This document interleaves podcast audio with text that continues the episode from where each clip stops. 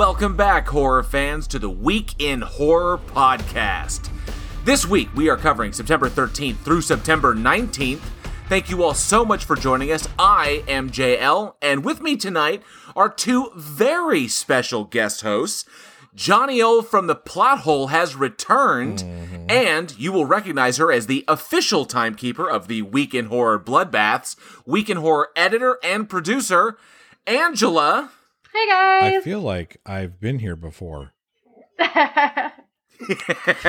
Maybe just once or twice. Well, yeah, yeah. It's familiar territory. Yes. I'm happy to be here. Yes, this is what I wanted. I wanted to cover. This is Johnny's fourth time on our show That's right. on Week in Horror. I think he's a, he is. I think at this point he's legitimately a, a, a host. I think he's no longer really a guest host anymore. Maybe maybe you got to have five. How many times have we punched your card? Mm, y- you know what? I'm, I, like I was telling you, you need to add. You need to add a little puppy in the back of your new uh, of your new season two artwork. You have the Cerberus, a three-headed little- dog, which is obviously you, you Eugene, and and uh, and Alex. Now we just need a little puppy dog in the background that says Johnny. Just a little Right. one, a little bitty guy. Johnny's just a rotational host at this point. He's like, I'm you know hap- what? Pretty much. He's been You know what? I got a day off. Let's do this. I'm happy to fill in at any time. Well, he's definitely you know a- our you know of of the guests we've had had on you've you've been fantastic in uh your I mean your knowledge is is comparable to us. You love horror as much as we do, um and uh you really really dig into the, the I would say the finer points of our favorite genre, which is uh which is really really cool. I love having you on. I know the boys love having you on, um Alex and Eugene. And by the way, for our listeners, um Alex had uh has some personal stuff, had some family stuff coming down. Uh, we wish his dad the best. His dad is kind of sick right now, but uh, um, I know he's fighting something, so uh, he's helping out the family there. And Eugene is down in Austin fighting, or I would say protesting, but yeah, fighting the good fight for our industry, for the entertainment industry.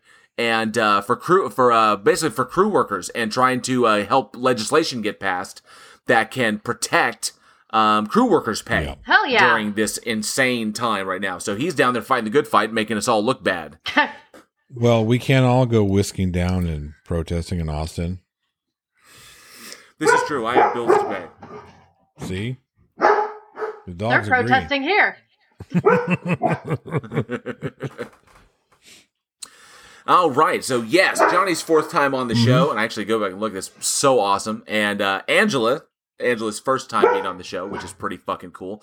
Um, before we jump into the movies tonight, I really got to ask. Um, what do you what do you what do you guys thoughts? We have the season we have the fucking season finale next week Yeah, on the So 16th. My my head is fucking exploding. yeah, I'm looking forward to that one. Um, should be a lot of fun. I'm gonna pop in at the beginning. I think, uh, kind of just you know poop on your parade for a little bit and then head on out. Cool, cool. Hey, and if you're you're more than welcome if you want to hang around and and uh, and tech for us too, because Oh, I'm yeah, no- so yeah, fucking for I'm so freaked out. Absolutely, yeah. I'll I'll definitely hang out in the background and, and uh, help Eugene out uh, as the you know as the wizard behind the curtain. That'll be sweet. Yes, you are you are our Wizard of Oz.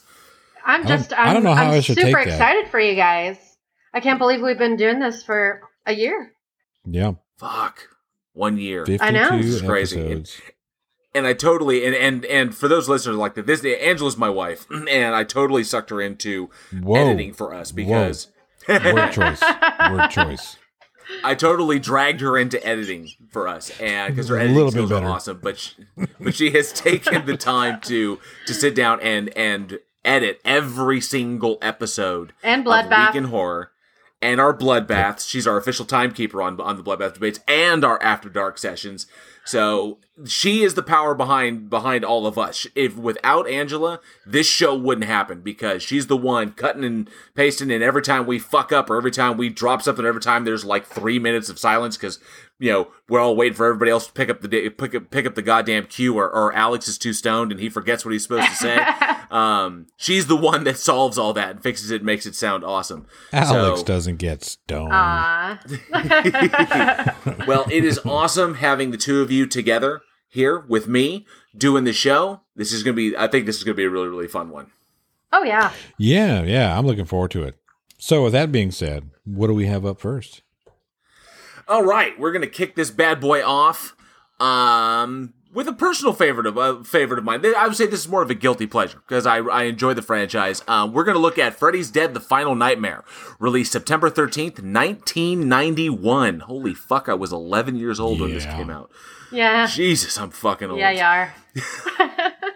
Uh, directed by Rachel Tale- uh, Talalay, um, and uh, written by Michael De- uh, Michael DeLuca, and starring Lezlie Deane, Shon Greenblatt, Yaphet Kotto, Lisa Zane, and of course, the man Robert Englund as Freddy Krueger. Um, this was the sixth installment in the original franchise, and the one that supposedly was supposed to be the end of Freddy Krueger because um, I think that there were complications at New Line during the time, and uh, Robert Englund wasn't certain if he was going to return. So there was things were up in the air. So this was supposed to be the Freddy's Dead, the final nightmare, the, the you know to finish the whole thing out. And fortunately, you know he did come back for Wes Craven's New Nightmare because Wes Craven is the man. He can get anybody to come back. But uh, this one. I think cemented the the tonal shift of the entire franchise. In this one, Freddy has returned um, and is trying to basically take on the entire world by utilizing his daughter, his unknown daughter, uh, which was kind of inserted for this uh, for this uh, movie to re-enter uh, the world and start killing kids again. Because now that he's f- completely finished with everyone on uh, Elm Street, it's time to go on because every town has an Elm Street.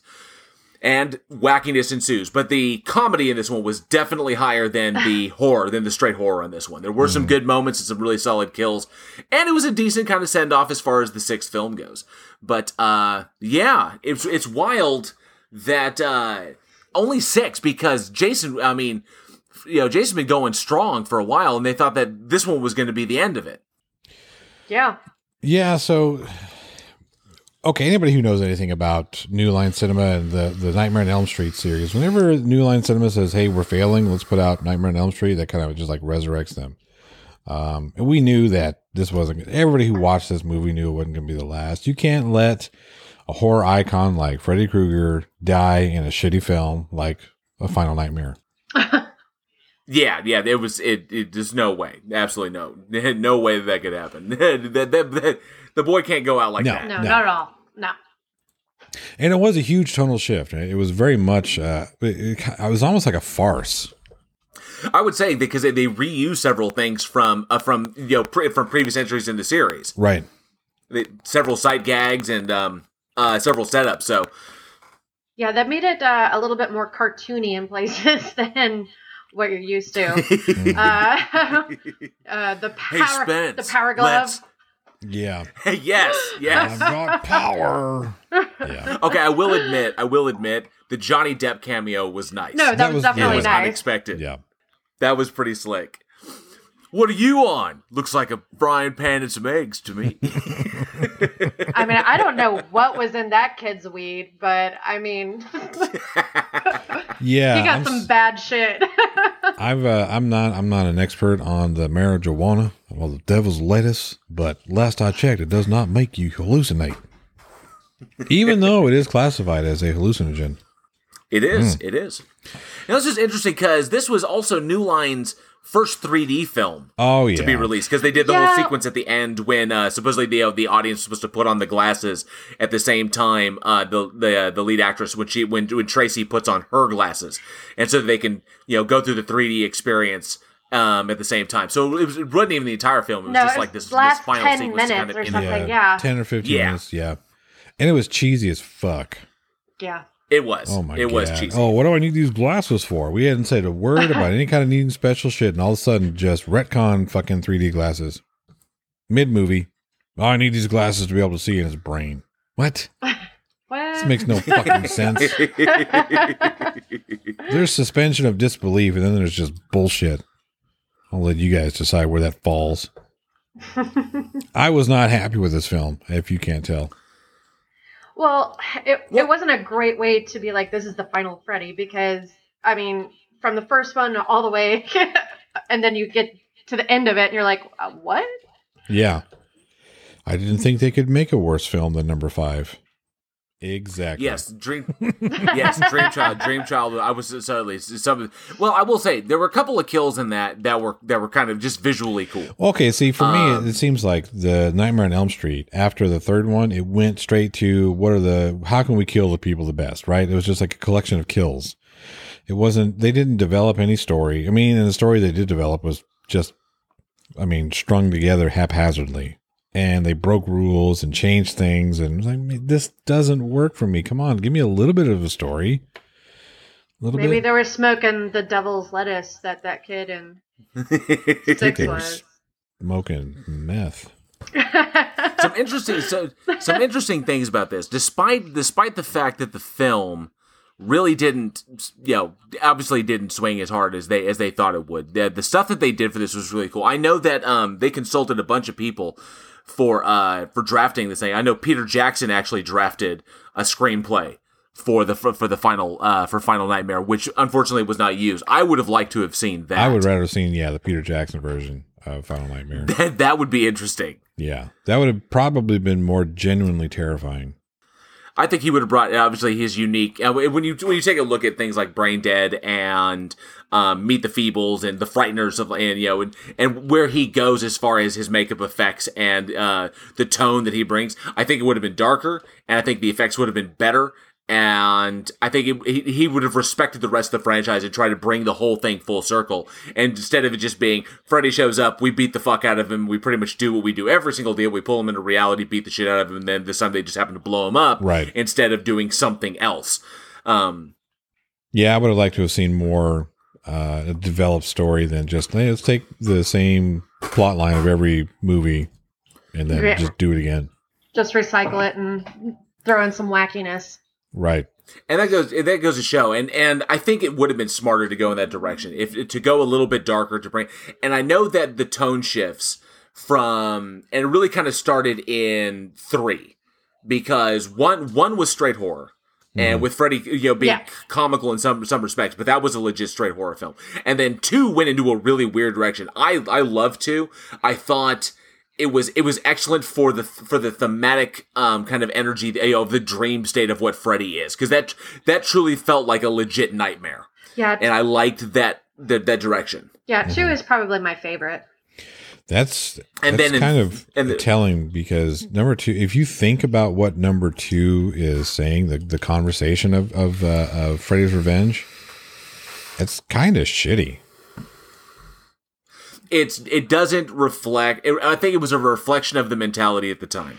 Yeah, yeah. Like it's the the worst thing to do. Like this thing inside of you is homosexuality. And you got to get rid of it. And the only way to get rid of it is to you know find a girlfriend and not be gay anymore. That's kind of that's kind of a shitty thing to do.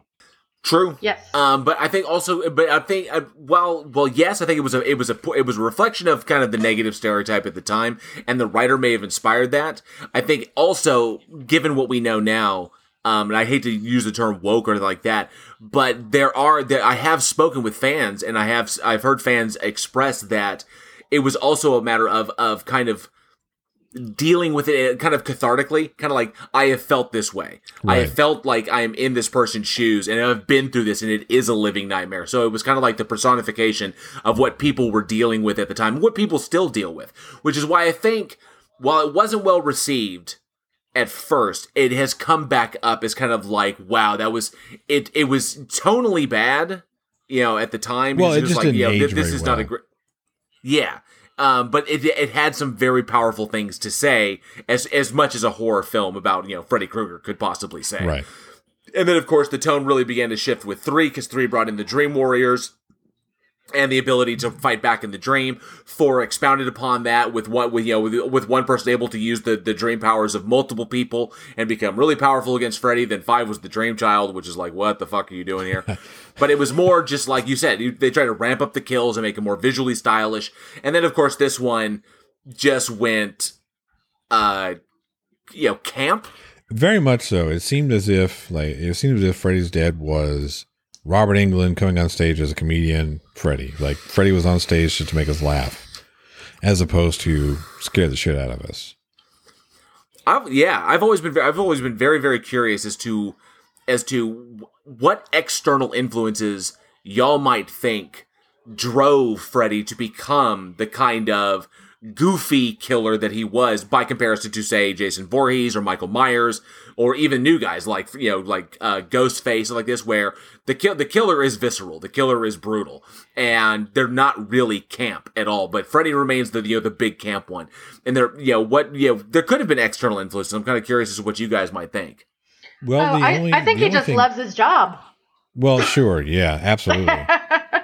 right. So killing killing kids is his game, and you know, business is good, as Major Payne says. No, I think uh, so. If you look at if you look, Freddy Krueger's always told jokes, had a little bit of one liners. But if you look at the original, right? So Nightmare on Elm Street, when he gave his one liners, they weren't meant to make you laugh. They were meant to torment you.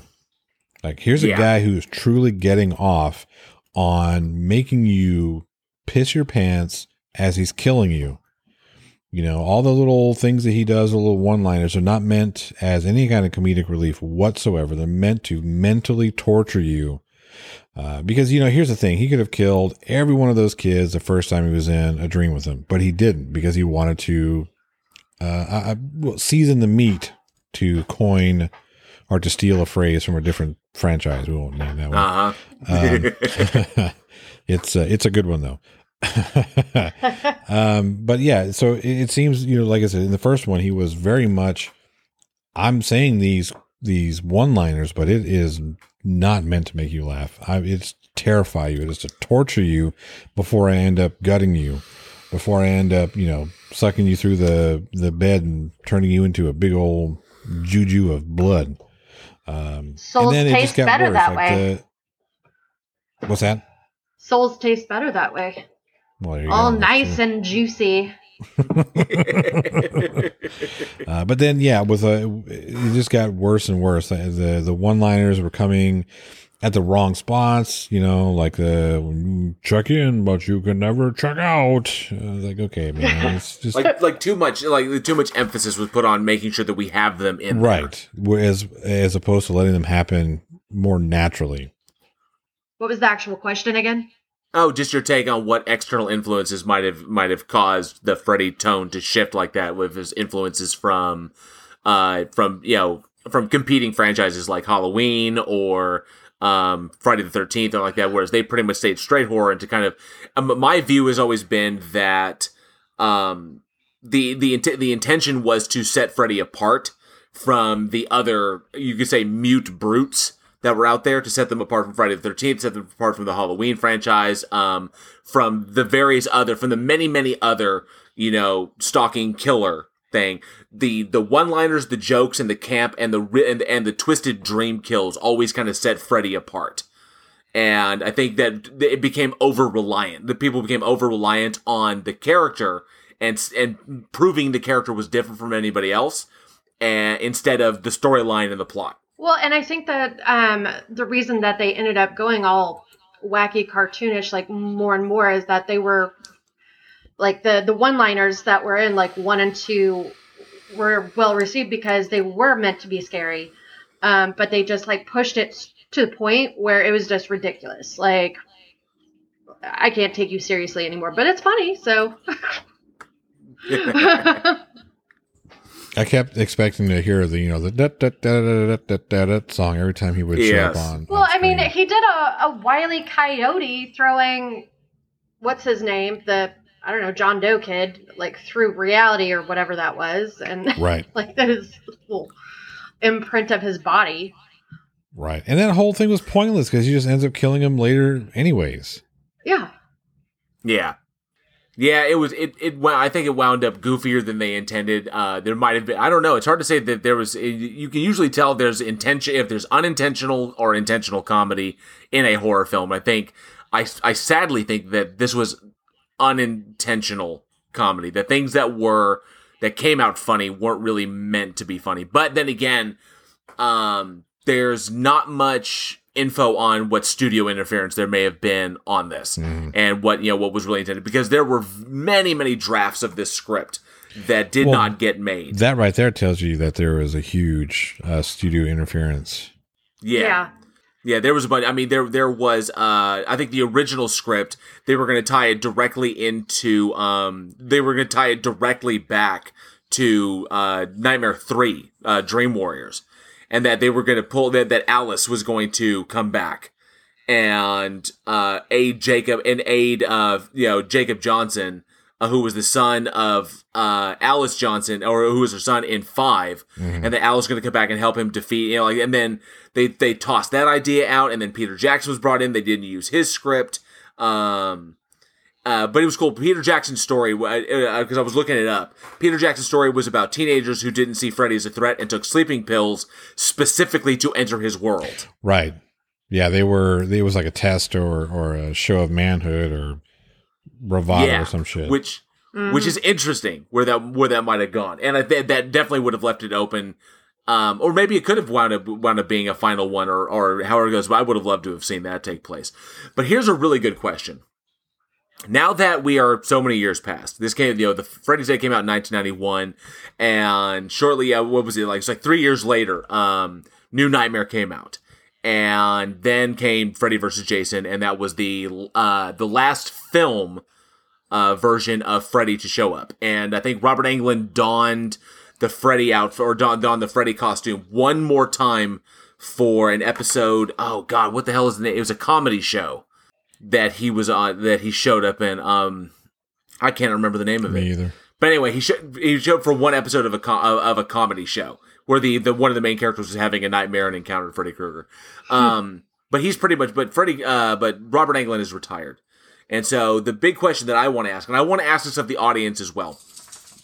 Robert Englund has expressed interest in Kevin Bacon picking up the role Ooh. as the next Freddy Krueger and carrying the franchise forward in maybe a reboot or you know new or however they want to do it. Um, but definitely probably not a remake because we saw you know I love Jackie Earle Haley to death. I really do. I loved him as Rorschach.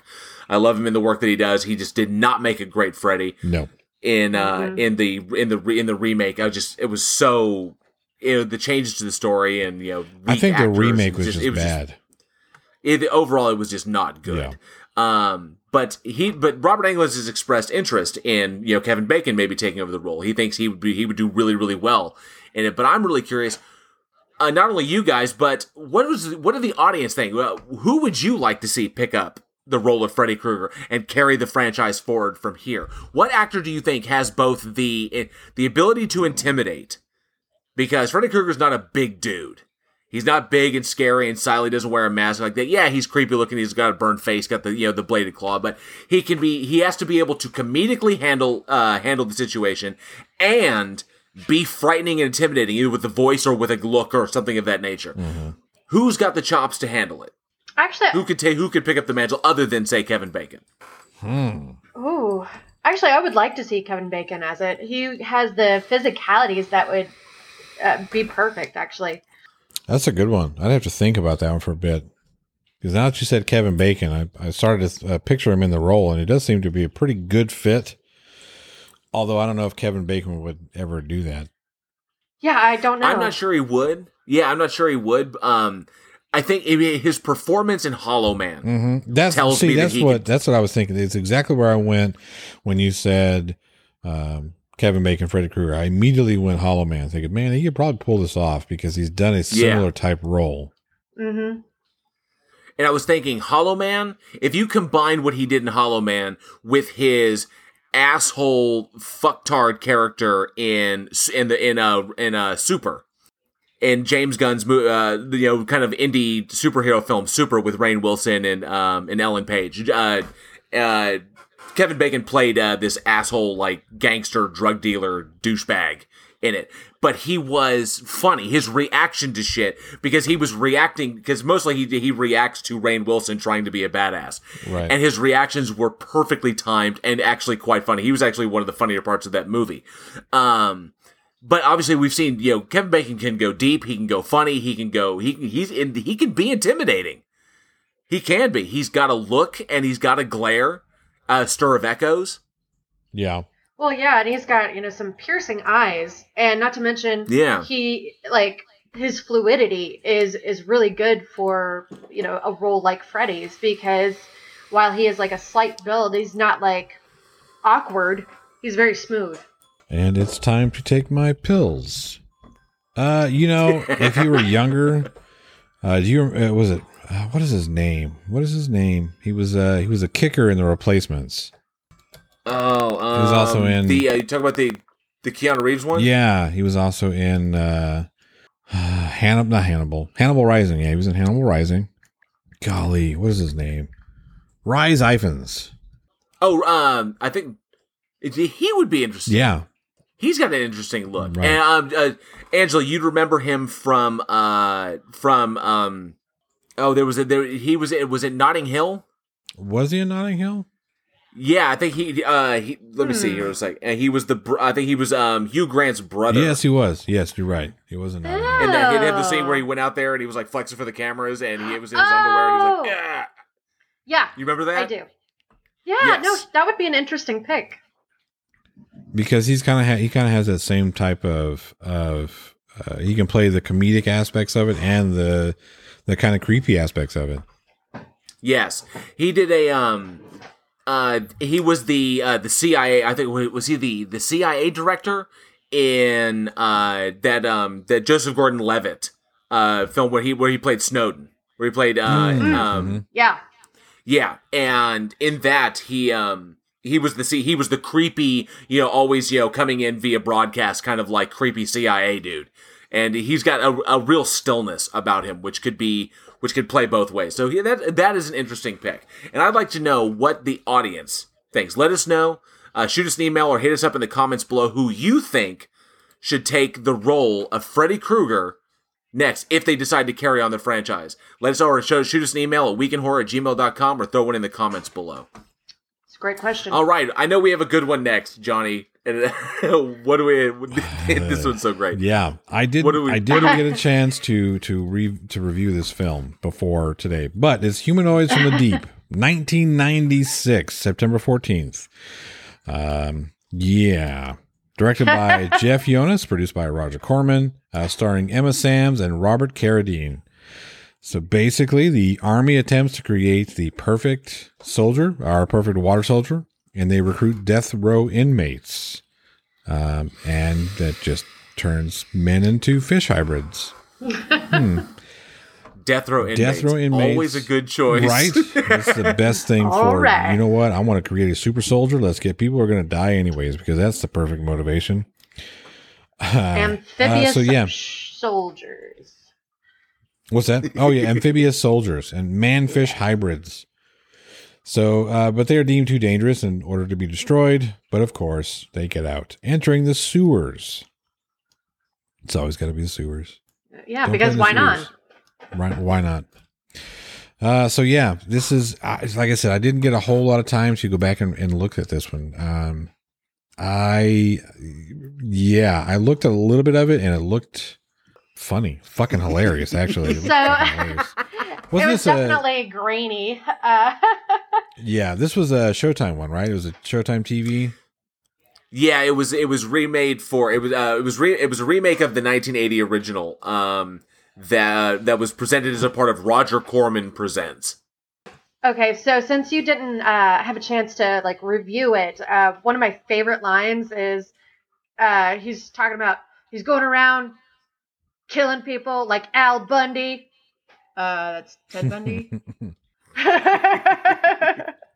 Ted Bundy, film- Al Bundy, one of the two. One of the Bundys. The, the, One of the Bundys. the film has so many. uh, I think what's what's what's humorous about this one is that the remake was a straight horror film, straight up horror, sexploitation, classic shit. You know, lots of TNA, lots of you know, lots of gruesome death, and a lot of like gooey, gross stuff. Because these things aren't like just like like legit like fish people. They, they're freaking disgusting. They're really gross They are. and they do a lot of really gross shit.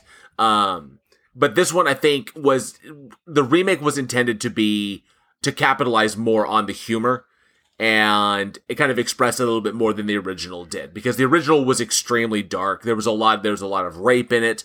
Um, a lot of you know women falling prey to these monsters because they all they, the objective they in the original they, the objective was to kill the uh, to kill all the men and rape all the women, and impregnate all the women, and and you know have offspring. There was a Which, there was know, a, there was a pregnancy in there, wasn't there? There was a Yes. birthing scene. Yes.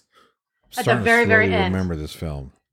Yeah, it was, uh, at the very, very end uh, because she uh, they did blood tests or whatever, and they were like, yeah, no, it's all negative. And then as soon as she's like in the car smoking a cigarette and like it comes bursting out of her. Gross. Roll credits. Roll credits. so it was it, it was interesting because many times when you have remakes, you all the, the, you see a lot of alterations, whereas of between the original and this one. And fortunately, there was not a ton. Um, this one stayed pretty true to the original, and uh, I like the fact that Roger Corman was behind it because Roger Corman, this is straight up his alley. He loves that. He loves doing this shit, horror, exploitation, and with a with a with a twinge of comedy. Um, it's just it's literally right up his alley. And I, I for all of its flaws, for the for the bad for the bad monster designs, for the goofy monster designs, the film has its moments. It's definitely a fun little time killer as far as you know, just watching monster movies and seeing gross stuff and seeing what people do, uh, what you know, what the production company was able to do with the effects, and just kind of like setting the setting up the the the scenes is pretty is pretty interesting. So I think it was one of those kind of little, it was like, let's go ahead and remake this. We can remake it on the cheap and we can throw it on basic cable as a part of this. And, you know, it'll kind of fill that void. Right. It right, definitely, uh, it definitely filled that void of cheap, shitty, I mean, cheap, awesome basic cable kind of stuff. and you can definitely tell that they wanted to throw a little bit of comedy to not make it so, um, so like scary compared to the first one because like in the first five minutes like there's like this over exaggerated sigh from someone like ah! I was like it's like oh well okay. Well you know Clint Clint, How- Clint Howard was in this and that says everything about what you're trying to do with a film. Hmm. uh, Clint Howard that is the ice cream man. Yes that is the ice cream man now, this is, but one thing that struck me about this one, and this came out in 1996, so well over 20 years, you know, later. Um, towards the end of the 90s, we really did see a decline in the sexploitation genre. There was a, yeah, it kind of coincided with that whole anti-rape movement thing. I'm kidding. Don't rape people. It's terrible. oh. But that's but it's interesting because exploitation was such a huge thing because it, it popped up in the late '60s um, when people begin to capitalize on the idea, you know, of, of putting sex in horror and right. making sex a big, you know, like, t- you know, t- tits are coming out. And then, of course, every slasher film from this late from the seventies on, everybody knows it's become one of the cardinal rules. If you have sex, you're going to die. There's always going to be, you know, tits. There's always going to be sex. And of course, you have your directors that wanted to carry on and make that a big part of the plot, right? And you know, which burst the, this exploitation genre. But we had obviously during the, the late '90s and the early 2000s, this genre was dying and was pretty much relegated to your to your pay cable you know your Skinamax films or your or your late night Showtime or maybe even HBO, right? Um, just to kind of capitalize on the on the late hours deal. But we have seen the the decline of sexploitation, and I'm kind of curious as to you know people as to what your thoughts are on what happened. What what the fuck happened to sexploitation? These films I, are fun, but it, something changed. So in all well, honesty, I, I, really do think it has something to do with the with the like the empowering women type of thing, where they're tired of being just eye candy and whatnot, and that in horror film. I'm not necessarily talking about in in the real world. But I think in the horror horror genre is kind of moving away from that a bit because they're giving you know women want a little more representation other than you know tits and ass. Right. Um, they want to be is, a Buffy. They want to be you know that stronger role model. And while there might be boobies still, I mean, right. Know, there's still going to be some sex and everything, but they it's not like in a degrading way or anything. It's just hey, we are you know human people. We do this. Right. And I think the the conversations like the whole issue or the whole business with uh, like Jason Voorhees and killing the premarital. There's like an underlying thing about don't do premarital sex and don't do drugs, and people are like, "Fuck all that shit." I mean, why am I gonna kill because I'm having sex? That's some dumb shit. The reason why sexploitation has kind of gone away is because the whole conversation, that conversation that sex is bad, kind of went away, especially in the '90s. People, the the whole AIDS scare was kind of was fading out and you know the new sexual revolution was kind of happening and people were tired of being told no not don't have sex or you're gonna get killed by some jason Voorhees or some some guy you know well so. it was the same thing with drugs too because if you do drugs or if you have sex you're going to be killed in this movie right this is interesting that it is kind of an examination of the as American culture because every everyone who knows you know American history that that this country has is heavily founded in puritanical you know pretty much puritanical I- ideology. Oh yes, and you know sex is sex is bad. This you know you know, the, you know any kind of negative behavior, any kind of thing you know that reflects upon or any kind of behavior that reflects on people negatively will lead to bad outcomes.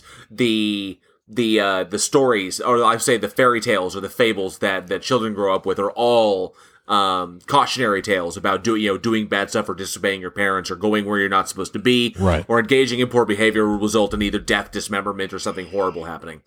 exactly. And slowly but surely, we are we are driving past that. We are getting past the silliness of that, and and the the and the antiquated notion that these stories need to be told like this in such a ridiculous manner. And so, yeah, you can say as far as with the sexual revolution of the '90s, the empowerment of of women, um, with you know with you know Angela mentioned with characters like Buffy and the girls on Charmed, and you know the strides taken to bring women to the forefront. And we've seen that. We see that nowadays. We see you know with with uh, with characters like black widow and with wonder woman.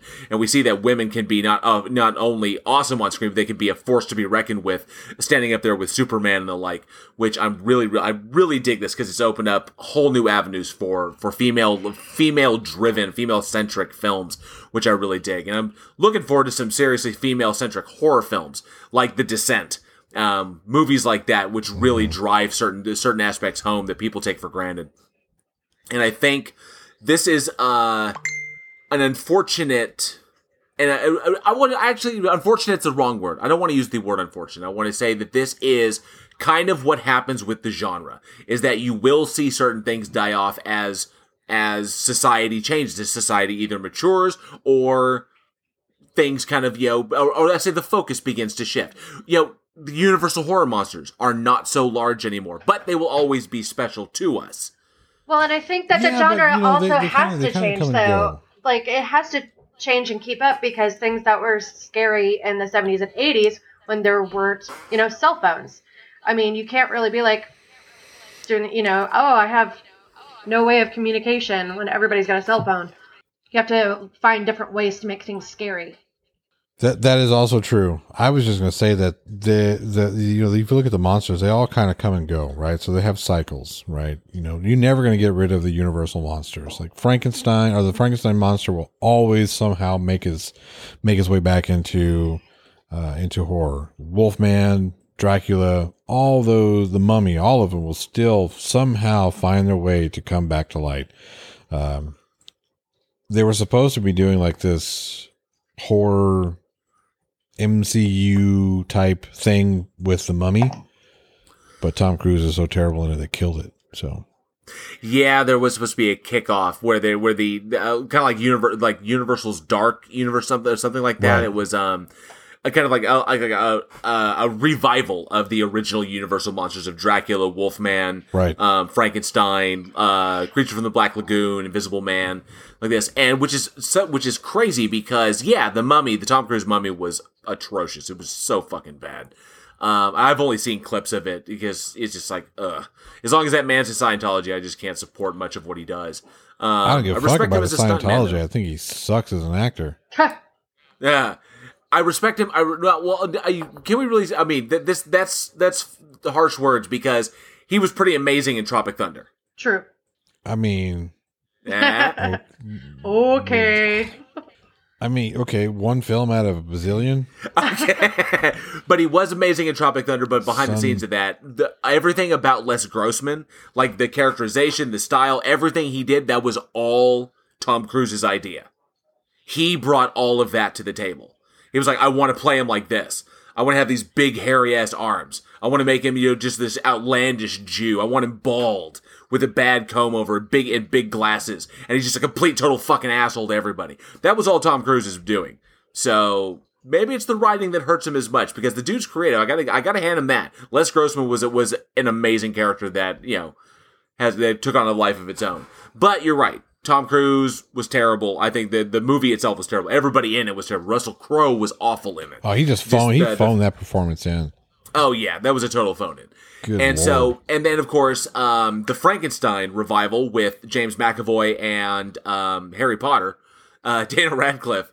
The that one was just kind of boring.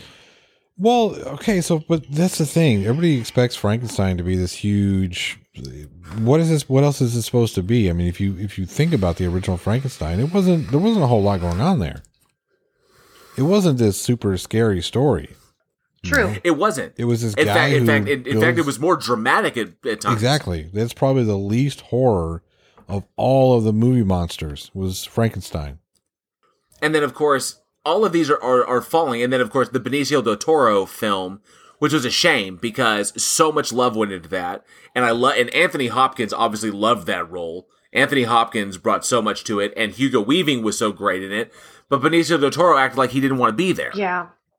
And he just was he he kind of phoned that in as well, which is a shame because the special effects now were amazing. That Wolfman looked incredible, and all of that was just wasted on Benicio del Toro just being like, eh, okay, I'm bored. Maybe it was his interpretation of the of the character of of Lawrence's character, but I don't know. But that kind of fell that kind of fell flat. And the only person who's been able to the only you know, studio who's been able to turn in anything solid as far as the original Universal monsters was fucking uh was Blumhouse with their Invisible Man remake. Oh yeah, no, that was awesome. I still haven't seen that one. You should. It was It is- amazing. It's it's fucking it, it's it's awesome. It it was seriously cool. I haven't felt that way about a film in a really long time. I think the last two movies where I was legit like on the edge of my seat, like this amazing, was It Chapter One and uh, The Invisible Man. Invisible Man had me on the edge of my seat. My mind was blown. They did s- they they it was handled so well. And Elisabeth Moss, just an amazing actress, and just she brought so much to it. But yeah, that's the only one that's landed, and it's because you know big studio houses, big giant studio houses were were, were not involved in it. So maybe maybe it does take a smaller eye. Maybe it takes a more creative, uh, you know. Well, yeah, I mean, for certain, you got that's the problem with dealing with. Well, I say that like I fucking do it all the time, but that's the problem that I perceive with dealing with large. Let me just pop that microphone again. But dealing with large studios is that they want return on their investment, so they want you know they're going to throw a lot of money into something, expecting the huge return. So they want you know oh we think well, what do we think that people want? the average person wants explosions and visual this and all this cool stuff but you you're looking at the horror fan the horror fan wants to be they want to be entertained in a way that is much different than your average film goer yes. it's not about strictly just oh i want to be terrified that's part of it they definitely we definitely want to be frightened when we go see these films but we want we also want to be intrigued we want to be told a story right, and we don't want to see it And all has coming. to be right I think another problem though is uh, there's just there's there's so many hands that a script goes through when you're dealing with a you know a large corporation like one of the big studios. right Like the the script that is handed in at first is most certainly not the script that gets filmed. oh of course not Oh, great! Yeah, absolutely. And studio interference, we've talked and we've talked at length about studio interference fucking up the things that we really that we want to see. Um, when the studio has their, I, I understand making movies is a business, and we, you know, companies have to watch their bottom line like this, but you know, Blumhouse is like Blumhouse has proven you don't need to have your eye solely on your bottom line as long as you if you're if you make movies for the people who are going to watch them Right. I mean, right because they they I mean I can't I, I cannot say I, I couldn't possibly list off how many hits Blumhouse has had over how many misses they've had because even their misses still were enjoyable to the fans of that particular of, of the horror genre or the subgenre that it tackled.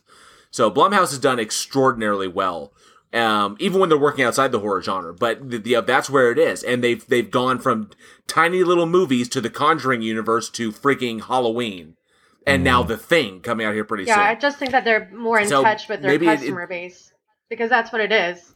So that may also, yeah.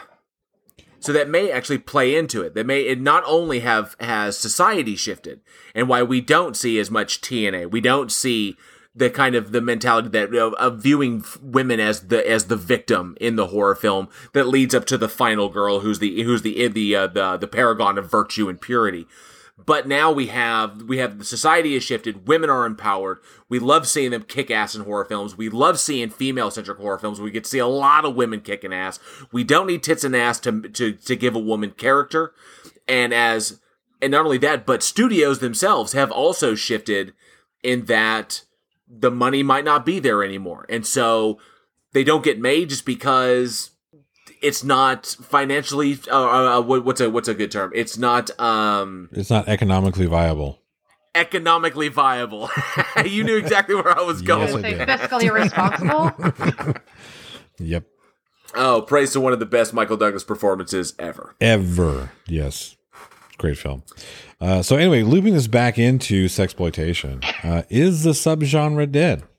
Let us know. Uh, weekinhorror at gmail.com or in the comments section below I nailed that one that time. Fucking hell. Yeah, you- well, it took me four You did a goddamn- great Yeah. job. Well, You it took me it out of the fucking four goddamn appearances, but I nailed that shit. Proud of you. You did great. Nailed it like Jesus. All right. Well, up next. Oh my god. god damn it. yes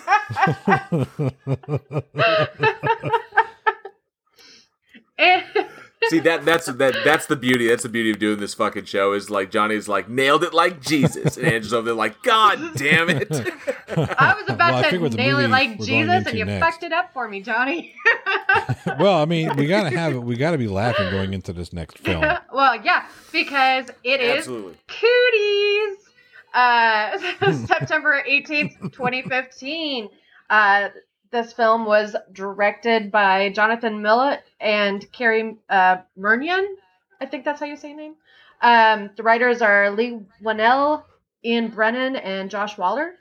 Huge cast. Uh, we're talking Elijah Wood, Rainn Wilson, Alison Pill, Jack Breyer. Like it was, it was amazing. And you keep seeing more people, and you're like, I know that one too. I don't know their name, but I know them. Um, it was super awesome. Uh, basically, a bunch of kids had some bad chicken and turned into zombies. Uh, a bunch of kids had bad chicken. That sounds like another movie I watched. once. it was uh it was very entertaining very funny um i really really enjoyed it yeah the the, the chicken factory uh basically had some bad chicken sent out these kids ate it and they were affected because they were children and not adults if uh the adults ate it you know they just had what was it diarrhea vomiting and anal leakage so not great it's such it's such a it's such a fantastic movie Yep. and, not, and not what you expect given the given the cast that's in this with especially with Elijah Wood and Rainn Wilson um, Jack McBrayer from 30 Rock uh, fucking Alison Pill from Scott Pilgrim uh, versus the World and of course Jorge Garcia was up in this and ever should, should remember Jorge Garcia from uh, he was the big guy from Lost um, or if you if you're a fan of How I Met Your Mother he was the Blitz. Oh yeah. But uh, but yes, an absolutely hysterical fucking movie, and I loved it because, and I, I love the dichotomy of this movie because it is, fu- it, it is, it is uh, flat out funny. It has great moments, and the characters, the the characters were, were extremely well built for the kind of film that this is, mm-hmm. and I love. to- I've always imagined, you know, if you've ever had the conversation like, what goes on in the teachers' lounge. You know, people always hear it's like, what what did the teachers do when they're all in the lounge together? What kind of craziness? And I know the movie The Faculty kind of gave us a look at that. Where too they were they were Oh, they're in the teachers' Yeah. lounge saying pretty much fuck off to these kids. Like we're out in the we're in the classroom saying fuck off to the teachers. But I love the the the the classic stereotypes where Rainn Wilson is the is the the PE teacher and he's a complete and total like just you know brutish kind of dick, just you know thinking he thinking he's big swinging dick all over the place, and then all the different caricatures, and then you know the uh, Alison Pill is the mousy little teacher, and like and then so you take that concept and then you apply some of the most brutal fucking zombies I've seen in years since probably Dawn of Yeah, the these- Dead. Since the Dawn of the Dead yeah, remake. these zombie kids were no joke. And I mean, they were assholes whenever they weren't zombies. Yeah, it's true. They would be like, This is true. You look like my butthole's ass. you look like if my butthole had a butthole. That's what you look like. and like and then you go from that you go from kids like that and turn around, and then when they turn into zombies and shit, and you know, like then you have them out there on the playground during you know during their like zombie recess, like fucking playing jump rope with fucking intestines Oh, and yeah. shit. Yep. So Oh yeah. it's fuck it, it's a crazy fucking movie and i love the i love that you know the kids I, you know i've seen child zombie films before. Like there was a there was a an indie film came out called the children where the you know, it was a christmas style you know christmas theme movie where all the kids there was some sort of disease that was affecting children. They all go crazy and kill their parents.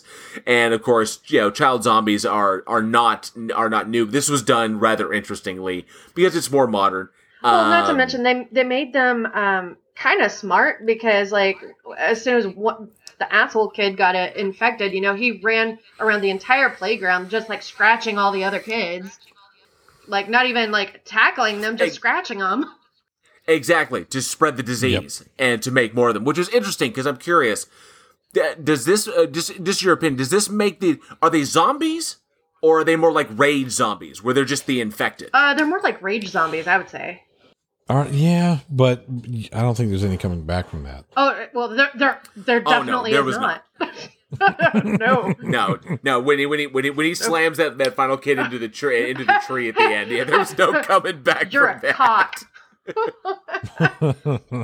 I know, and it had one of the one of the best, you know, last lines from uh, Rainn Wilson. Nap time, motherfuckers. I, I I also I think it, this is a seriously enjoyable film, and I really dug it because you could tell everybody involved was having fun with this one, and no one acted like they didn't want to be there. Everyone believed, you know, you know. I hate horror films where the where the actors are divested, or they and they're just they're just there either because it's a paycheck or they're there because they're contractually obligated. Um, you know, or it's just you know one movie to get through the time because you know they they they've got a big span of time. Why not do another movie that's really really easy? Because doing a movie like this is actually you know from an actor standpoint is actually quite easy. You either scream or you yell. You you have you know you deliver your There's a lot of and then running you run around and and- there's a lot of running around and pretty much just you know throw blood all over the kids and make them act crazy Mhm. and I dug this one just because of the dedication to it and what everybody brought to it. Elijah Wood was fantastic. It just classic Elijah Wood. Um, and that's an interesting thing because ever since you know Elijah Wood's got that Lord of the Rings money. In fact, all of them have that Lord of, uh, Lord of the Rings money. And what he has done with that is he cre- he created Spectre Vision, which is his production company. And Spectre Vision has has had some really interesting movies coming out because they've been behind. They were behind Cooties, but they've also been behind uh, the new Color Out of Space, which just released with uh, Nicolas Cage. Oh, I didn't realize that they were behind that. Um, I'm sorry, but I can't think of anything that's good that has Nicolas Cage in it. Mandy. Color Out of Space was good. Color Out of Space was good. Oh, It come on. Raising Arizona. Mandy. Come on, Come on.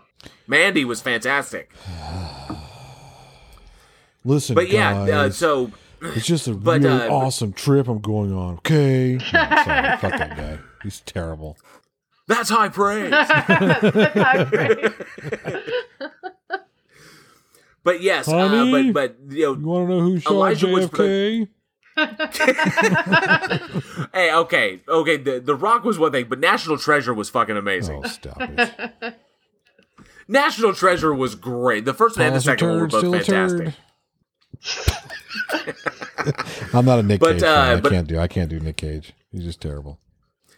I was actually rooting. I was actually rooting uh, for him to die in Wicker Man. Oh my on, god. Can we skip? Can we skip to the? Can we skip to the part where they sacrifice his dumbass? Can we skip to the meme part of the movie? Yeah. Not the bees. but I um I have to I I wanted because not a lot of people might know, but Elijah Wood's Spectre Vision um is has been doing quite well, and uh, of some of the films people might not be aware, but they focus their focus on genre films predominantly on horror. And Cooties was the third film that they produced, but they also did the really amazing A Girl Walks Home Alone at Night, which was a fantastic vampire flick. I don't know. um, uh, Mandy, which was amazing, directed by Panos Cosmatos, just absolutely stunning film. Fucking love it. Color Out of Space, and uh, Did it have Barry Manilow? and they've got us. and they've got a bunch of stuff coming up. I can't wait till they till they do the second installment, until they produce the second installment in their love in their Lovecraftian kind of trilogy. Because I know um, the Dunwich Horror will be coming out here in a couple of years, but they've been doing fantastic. But Mm-hmm.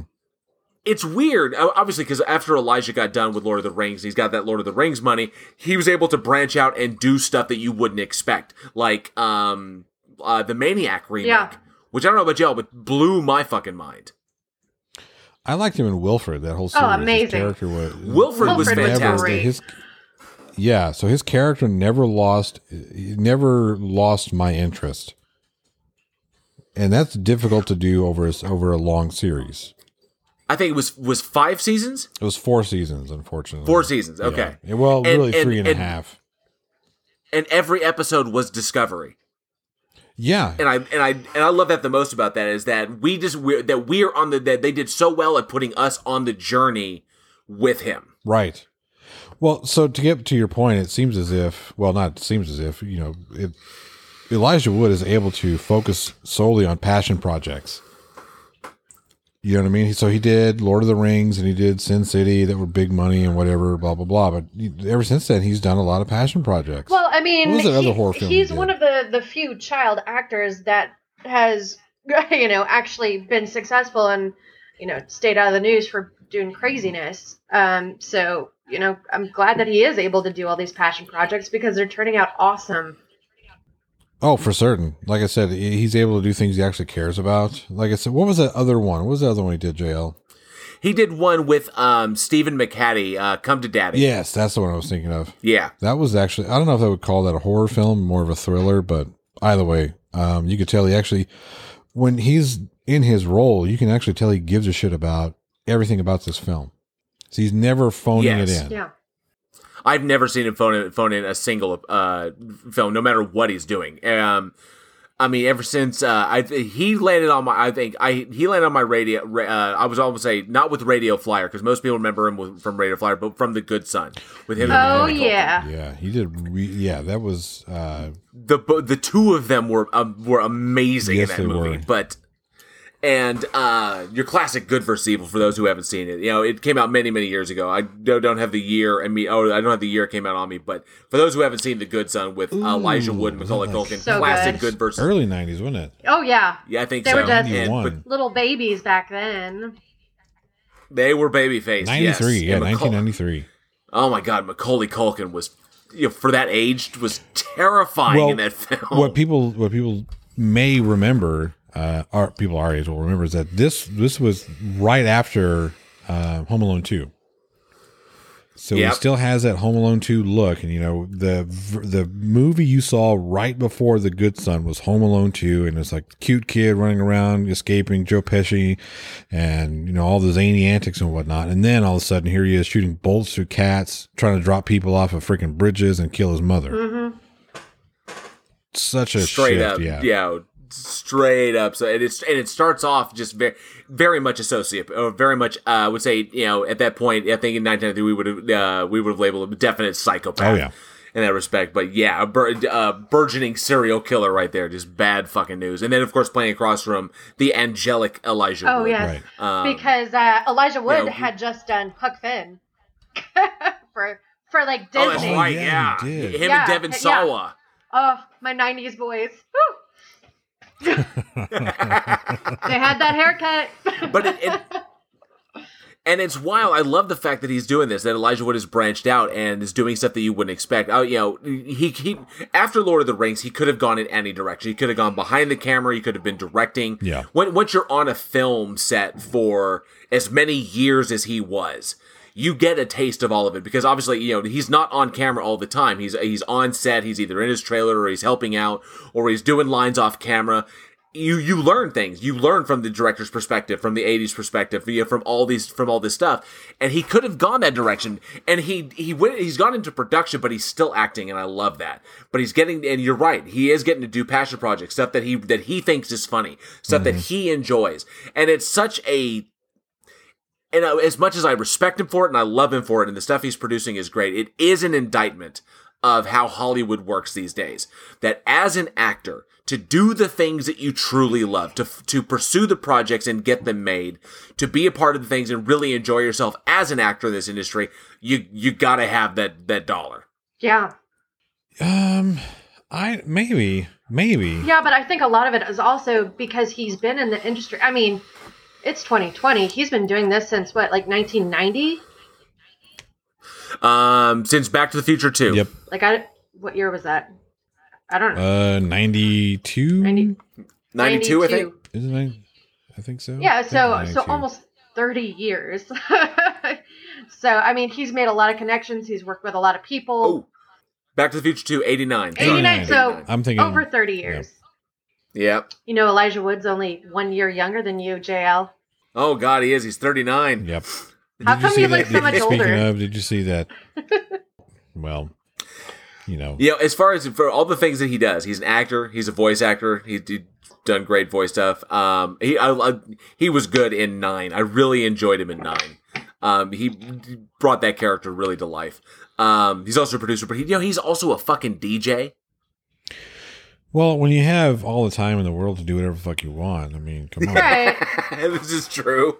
you know, Jesus. Yeah, I would. If I had Elijah Wood time, I'd be a DJ too, just because. I mean, anyone can do it. Wasn't like Paris Hilton a DJ too, or like No, no, no, no, no. Paris Hilton was a stripper. also. That as well. uh, what Paris Hilton won't do for a dollar. dollar dollar bills.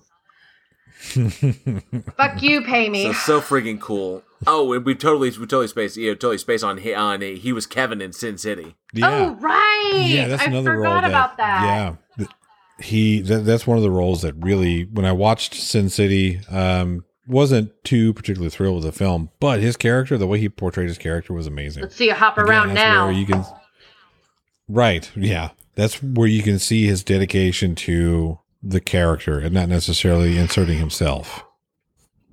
Yeah.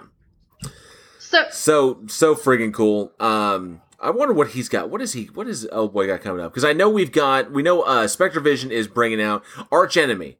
Um, because he was a producer on uh oh he's doing he's he's a pretty so he's he's pretty much producing. Uh, he did come out uh come to Daddy. Um, but he's been producing predominantly. And uh, I really did enjoy it. People have checked it out. I don't feel at home in this world anymore. Was a really kind of creepy thriller, really really offbeat indie film that was on Netflix. Now I thought was that was really good. He really stepped out of his uh, comfort zone in that one. So, but man, uh, th- thanks to the thanks to him and his ability to do this, we have gotten Spectre Vision and some really fantastic films that we listed off that uh, Spectre Vision has brought out that I think not, not a lot of people might know, but um, should definitely check out. And so we have Elijah Wood to thank for that one, especially for a film like Cooties and all the fun stuff he's doing. So I know that Spectre Vision uh, coming up has uh, their their second installment in their Lovecraftian trilogy, which would be the Dunwich the oh, Dunwich that's gonna Horror. cool. Um, there's no specific date on that one, but I know that there. I think that one's in pre-production as it is. Uh, this whole the whole you know Pandemic. COVID nineteen situation has fucked Mhm. everything up for everybody. Thanks, 2020. Well, like to pose this to the audience. What do you think uh, Spectre Vision's future is going to be? Uh, do you think they're going to keep going down the horror uh, road? Do you think they're going to branch out and do something else? Let us know in the comments below or shoot us an email. We can Weekinhorror at gmail.com. What do we have next, JL? Everybody, it's Pat Sajak and Vanna White. Yes, closing out this week. Um, we have a, a, a, another favorite of mine, and I'm one of the few that actually like really really loved this movie, even though my mind was blown by it when I, I got to review this movie when you know, when, you know, before it actually saw release, and this one blew my so fucking much so he Um, made me watch released- it. Oh Yes. boy. uh, September released September nineteenth, two thousand fourteen. We have the horror, the comedy horror film Tusk. Oh yeah. So, uh, directed by uh, the one and the only, you know, the the the man Kevin Smith, and written by Kevin Smith, based upon an episode of his of his podcast, Smodcast. I think it was like episode thirty seven or something like that. Um, and starring uh, Michael Parks, the late great legendary Michael Parks, uh, Justin Long, Haley Joel Osment, Genesis Rodriguez, and you probably wouldn't know unless we told you. Uh, Johnny Mhm. Depp was in this fucking movie. if you can believe that shit. Um, and also starring um, Harley Quinn Smith, uh, Kevin Smith's daughter, and Lily Rose Depp, Johnny Depp's daughter, in uh, kind of kicking off their uh, kicking off their careers. But uh, the film Tusk, based on an episode of their podcast, where a a reclusive, indiv- a reclusive, strange, um, eccentric guy offers to um, tell you know offers to basically tell stories about his amazing life and justin long plays a podcaster who is looking for something interesting to put on his show and so he arrives at the house and then is drugged and the old man then proceeds to turn him into a walrus Gross. because that's what they do. Because because that's Because what they why do. not? because that that's what happens um the whole the whole thing the whole fucking film this whole movie was based off of a of an episode of smodcast in which there was a a hoax article put in a classified section and i can't remember what newspaper it was in and it was the the the hoax advertisement was this guy was looking for a roommate to come and and live there and it would be all bills paid and all and uh, all rent paid. The only difference was the only the only caveat was that the person who lived with him would have to spend one hour a day dressed as a walrus and act like a walrus for that one hour. that's so weird. And so they were talking about that. They were, you know, they, obviously Kevin and Scott Mosier were stoned as fuck, and they were on the podcast. No. And they were talking Right. about this, and they started developing the idea for a movie, and they began the the hashtag contest, you know, either Walrus Yes or Walrus No. And depending upon how much responses they got via Twitter, um, it was either you know ha- Walrus Yes and Walrus Yes obviously won out because the internet and that's what the internet does. Um, and so Tusk was made, where Justin Long gets turned into a fucking walrus. Yes, he does. Because yeah. Yes, he does. Oh, jeez. I saw the trailer for this, and had it not been the fact that it came from Kevin Smith, I wouldn't have farted in this fucking film's general direction. it cannot be denied that Michael Parks was off. Michael Parks was in, like legendary in this movie. He was fantastic, Okay, so especially mo- after seeing him in Red State. so the movie was put together, it was very well put together. Um, and you could tell that even though this started out as a joke, it, that Kevin Smith didn't treat it like a joke. He treated it like a real film that he wanted to make. hmm and that I mean again, so that's that's where the cast comes in. That's where the I don't know how I don't know what I think about the story. That's all I'm going to say about that. I'm just su- surprised that Jay didn't show up somewhere in this film. well, I, d- I, I think well, um, I know that this kicked off um, Kevin Smith's True North trilogy because uh, he followed this up with Yoga Hosers, and after that, it's supposed to be Moose Jaws, um, which will be his you know his True North trilogy. It's kind of like homage to Canada, and uh, but.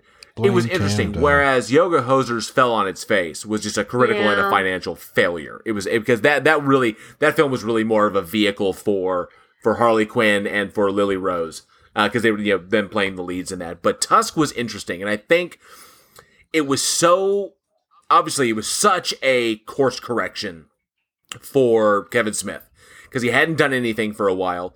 He was he was still I, and you could tell he was still somewhat bitter about what happened with Cop Out. And Yeah. I can see Didn't he just come what- off of that heart attack? Like he had that he had that the Widowmaker no, heart attack. this was uh, before Uh, that. yeah, the, yeah Tusk was before Oh, okay, that. okay, okay. I couldn't remember if it was before or after.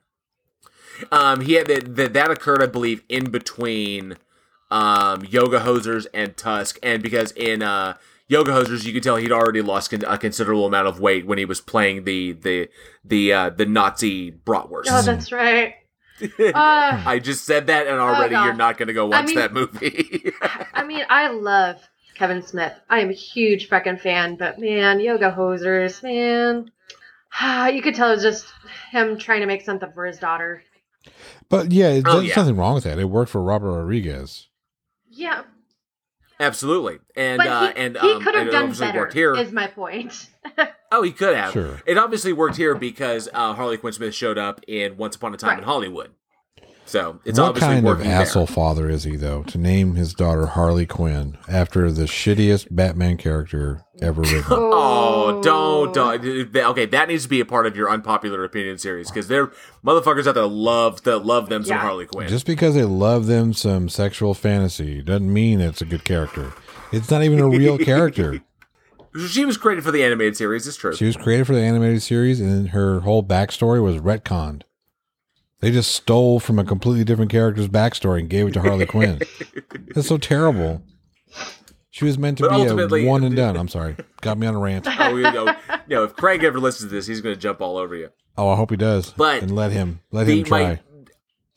I I was I was wild. The thing about this when I when I reviewed this movie, I was wildly blown away by the by the costume design because everything in the film was practical. Yep. Because Kevin Smith, you know, loves practical effects as much as we love practical effects. He doesn't rely on CGI, and uh, despite the fact, you know, there there was one pretty harrowing scene in there where fucking uh where Justin Long is in the suit, is in this. It, it, I shit you not. For anybody who's not seen this goddamn movie, a full fucking size walrus suit that looks like it's it's stitched together out of human Yeah. skin. Yeah, yeah. And he's you know he you know the character he cuts off his legs and he he cuts off his legs and then sews them all together to make like the you know, the tail, uh and uh, to make the tail fins, and then takes his shin bones, um and basically sands them down into tusks and then inserts them into his mouth. And so he, he, he turns him into a fucking walrus. Yep. I shit you not. And then there's a pretty harrowing scene where he's in the water, Mm, where he actually, you know, puts him on a chain. He actually drags him into the water and makes him swim like that. I'm trying, trying to imagine being in this horrific scenario in this suit, like, oh my god, and his tongue is cut out. He can't talk. He can only make walrus noises.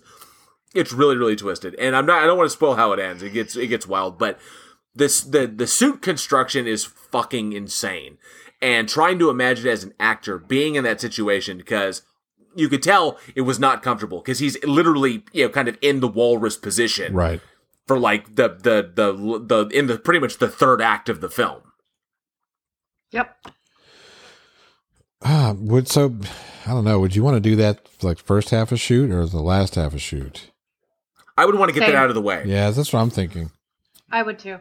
Because that's knock out knock out the walrus shit and then and then do all the stuff where I get to just be me and be normal and you know all the character acting, but knock out all the walrus shit because that shit looked obnoxious. It, it looked painful yeah. Because of the position that he was consistently in. Up, you know, up in basically, uh, you know, on his not able to use his legs up on his hands and trying to move around in that in that in that giant in that enormous freaking suit. Not to mention with the big old tusk right there, you can barely talk and he's you know slobbering all over the place. And it's you totally disgusting. Yeah, I would Yeah. definitely want to Um, do that at, at the first half of the shoot because uh, not only would it be really uncomfortable, but also you you know you're gonna have to take a lot more breaks and a lot more you know weird angles than you might anticipate. So you know it's probably gonna take you a lot longer to actually shoot that part versus you know hey I'm just a a, a guy now. Yeah, it's rough on the knees. Um, mm, yeah. Get it in, get out, get on with my day.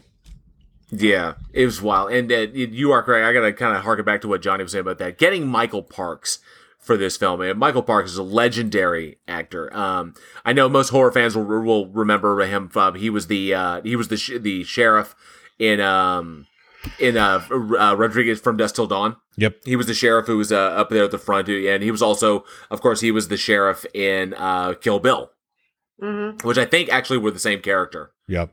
And Grindhouse. And in Grindhouse, that's right. Yeah, it is the same Um, character. It's, it's the same characters of all of them.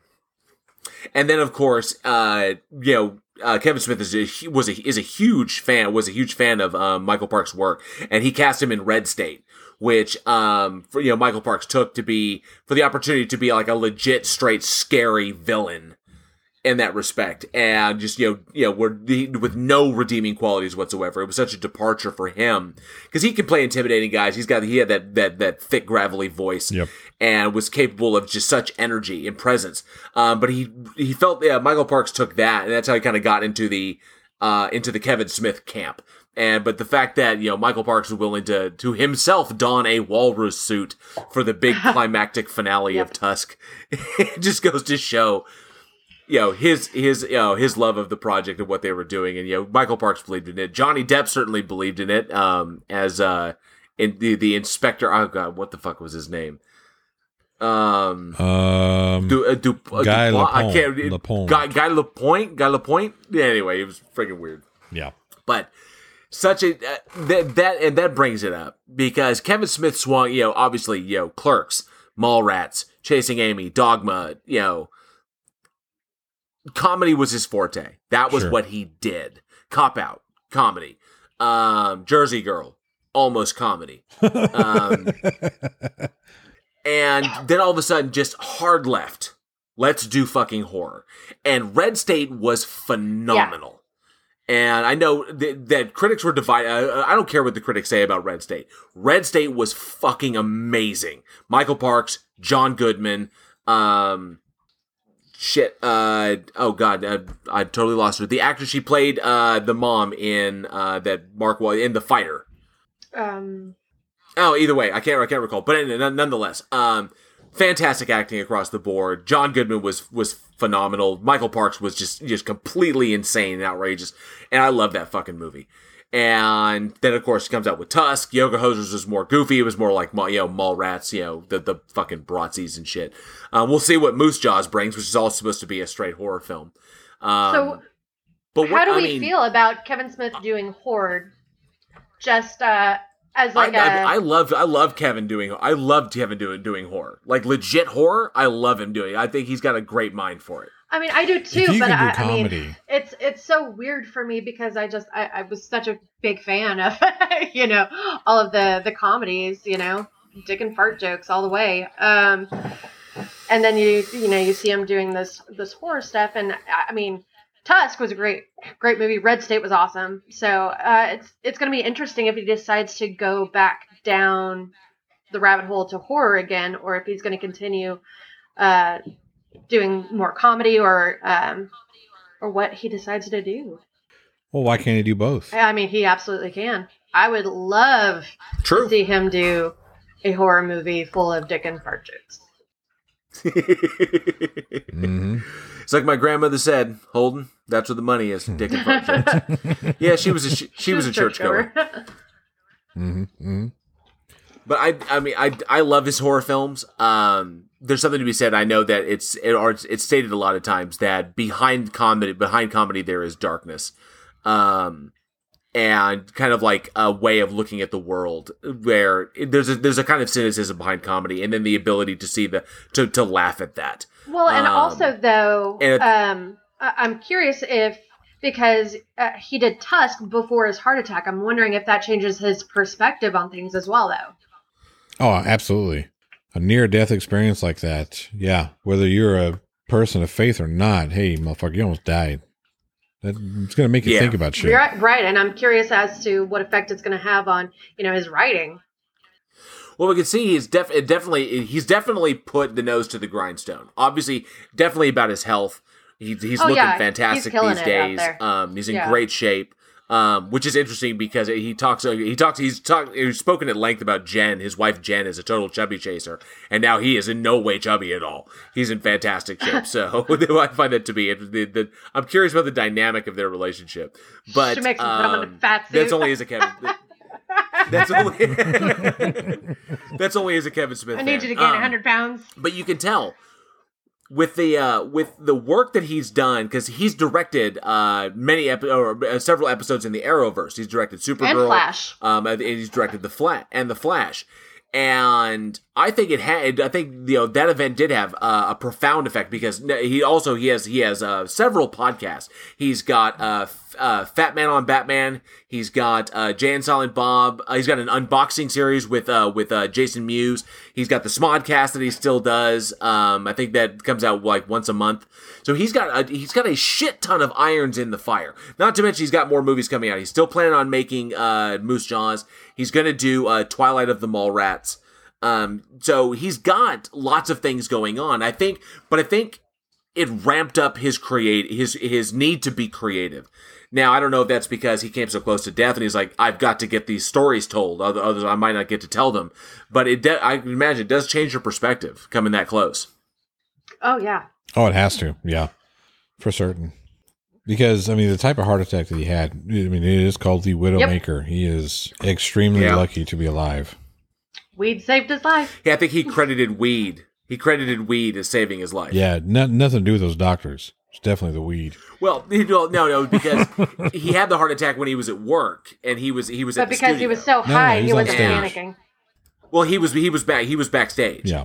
and he wasn't feeling well, and he was kind of like, "Yeah, I'm just not feeling well," and he laid down. He was kind of like, "Uh, I don't know." And he was like, "Well, let's go ahead and take you. You're not looking too good. Let's go take." you. He's like, "No, it's you know, it'll pass." He's like, "Let's take you to the hospital." He's like, "Okay, let's go to the hospital." And he he smoked a shit ton of weed beforehand. He smoked he, he was smoking weed during his heart attack, and then he took him to the hospital, and, and he was like, "Doctor."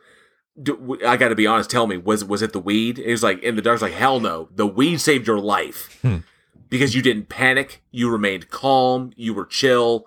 You didn't throw your blood pressure up all over the place. So yeah, holy shit. So that's pretty much the it. And then So yeah, there you go, yeah, kids. doctor- Uh, JL from the Week in Horror Podcast says, "Smoke weed, don't get a heart attack." I'm relaying the story that Kevin Smith said: "Smoke weed, don't have a heart attack, or don't let the heart attack kill you." But hysterical. But I, I'm very curious. You know, obviously Kevin Smith. You know, he's got this background in his, his forte is comedy. He has branched out into horror. I like what he's done as far as horror. His, I think his horror has hit a little bit harder. Clerks will always be Clerks and Chasing Amy will always be. You know, you know. Very, very precious to me as, as as a Kevin Smith fan. I love both those movies. Just spoke to me, um, just you know, like Slacker, like Slacker spoke to Kevin Smith.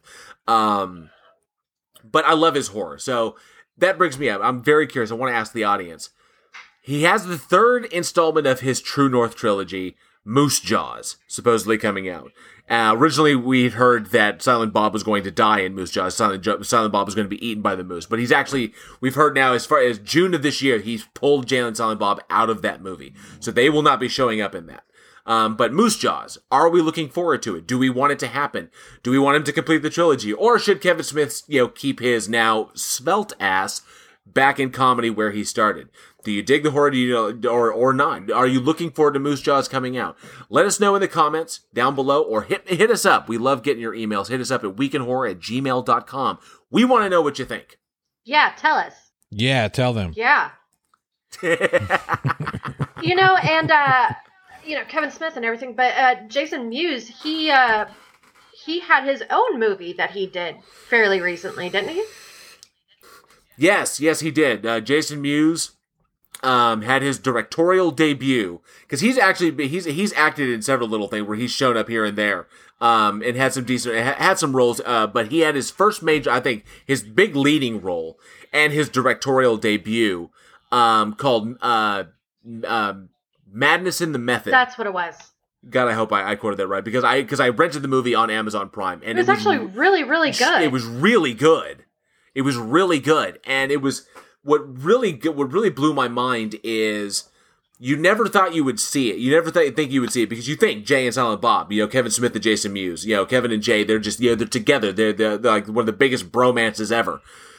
And there was a scene in that film that blew my fucking mind because it was Kevin and Jay. And Kevin Smith is playing himself, and Jason Mewes is playing himself. Um, you know, like you know the the artistic license versions of themselves. And Jay and Kevin get into a fight over Jay writing or over Jay seemingly having the audacity of branching off and his failures to branch off him uh, Kevin Smith, you know, kind of like you know he ribs him out like that, but Kevin has always felt that there was this underlying kind of animosity towards Jay, like kind of blaming because Jay can't really be anything more than Jay. You know, Boochies, that's what he is, and him trying to break off as a, as a as an actor. There's a kind of like resentment there that you've solidified me as Jay, and now I can't do anything other than just be Jason Mewes. And the two of them get into a fight. They have an argument, which I imagine it was it, it was too real. It- I it was almost like it was these were things that they had maybe hinted at or maybe said in the past, but it kind of made it to the made it to the script and it was in there because the two of them go pent off on each other, huh? Just pent up bullshit. Yeah. Yeah. Yeah, and it was basically how Jason, how Jason's view of himself as because the world views him through the lens of Jay, and how hard it is for him to kind of break out of that mold as the the the druggy you know sidekick. Well, you know, that Kevin Smith has molded drugs, him into. Oh yeah, did. no, you he do a lot of drugs in your real life. he did.